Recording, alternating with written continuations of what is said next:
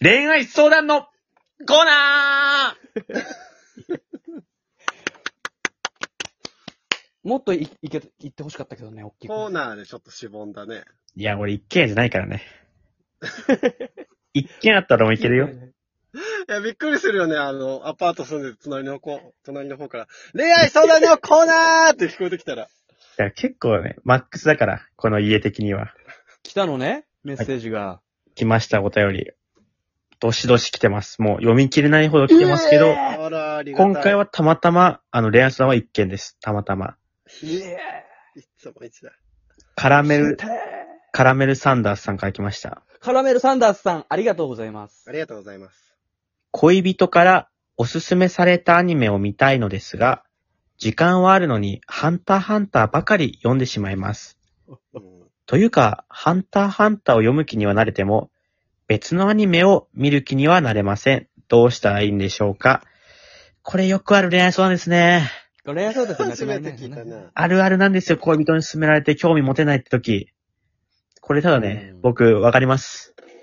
ほう。ほい。これ本当やった話なんですけど、はいはい。大学会の時に、友達と遊んだ時にお互いにおすすめのアニメを教え教え合ったんだよね。これ面白いよって。うん。こっちも教えたし、向こうも教えてくれて。うんで、。2、3週間後にもう一回会ったのね。うん。で、普通だったらさ、マナーとしておすすめしてされてさ、これ読まないとか見ないって失礼だと思うんだよね、その場で。ちゃんと見るよって言ったのに。うん。ただこれで間違って、その2週間くらいでハンターのアニメめっちゃ見ちゃったのね。そのアニメ見ずに。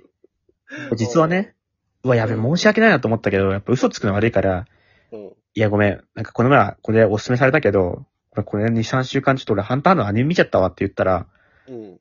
実は俺もなんだよねって言われて。え？俺も他のアニメおすすめしたんだけど、その友達なんかハンターのアニメを見ちゃってて、お互い笑い合ったっていうエピソードがあるんだけど、そんな面白いんだね。それくらいのエピソードがあるんだけど、だからう、んあの、ハンターハンター見てください。で、それで彼氏にもハンターハンター読んでもらってください。ああ、なるほど。うん。で、それでもし彼氏が、ちょっと俺ハンターハンターあんまハマんなかったわーっていう可能性あるじゃん。う。うんん。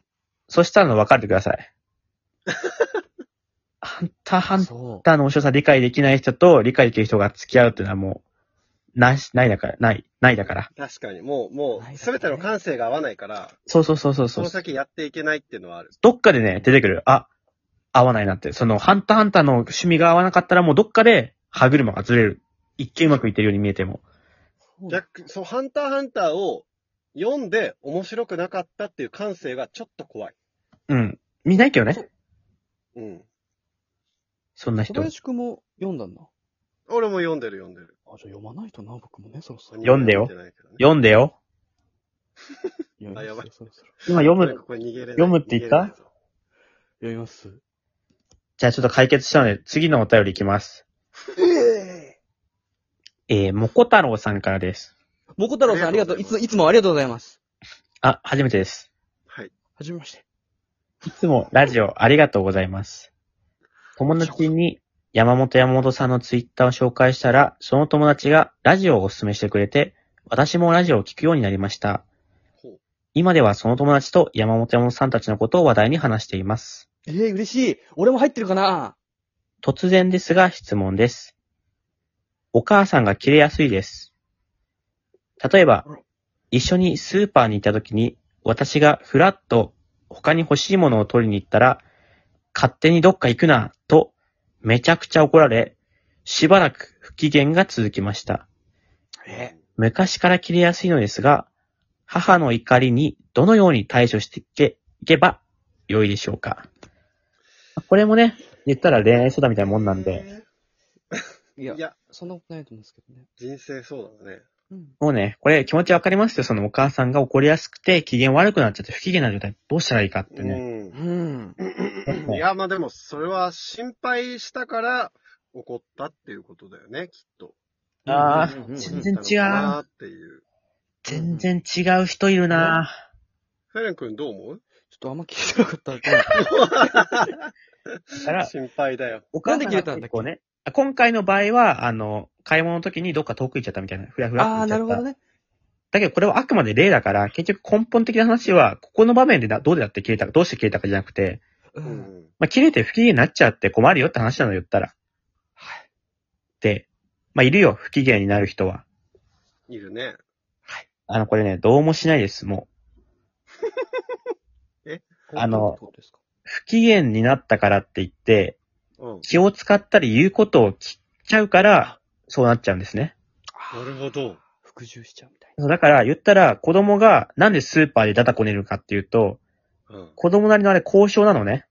うん。子供な。がこういうことよねうるさく騒ぐから、だから代わりにこのおおもちゃ買ってねってことなのよ。子供からしたら。だからそれはお母さんとの対決なわけね、その場面は。うんう。うんん。まあ、それと一緒で、お母さんも自分の言うことを聞いてほしいなってやっぱ思うわけよ。うん。うん。ただ、その時に、いるのよ。あの、不機嫌になるっていう方法で言うことを聞かせようとする人って。うわ、うんそうだね。だから結果、もう何も無視するもん。不機嫌になってるのに、もう不機嫌になってることによっての要求を一切通さず、無視する。知らないよっていう風にすんのよ。だからそうしたら、学籍るわそうそうそう、もう不機嫌になったりもしないのよ。あと、俺、俺から一つ言うとしたら、その、不機嫌じゃない平常時に、いつも何々してくれてありがとうみたいな感謝を伝えるといいかもね。多少機嫌を取っとくっていう。まあ、これね、まあ、似たような事例っていうのはちょっとあって、おう、うん昔あの小林って男がいたんだけど、俺じゃねえか。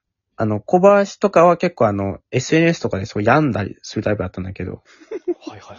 あ高校生の時とかね。そうあの、俺と友達はそのためにそれの、それ読み上げたり小林の前でしてたから、小林が病んでる内容のあのミクションのつぶやきとか小林の前で読んだりしてたら、あの、病まなくなったっていうのがあるから、確かに俺俺の人生の痛い部分は全部山本が強制してくれたわ。あだから、目の前でそれをちゃんとね、伝えてあげるってのはいい方法かなと思います。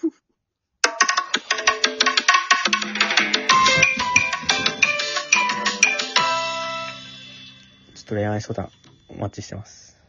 こいちっちゃいね。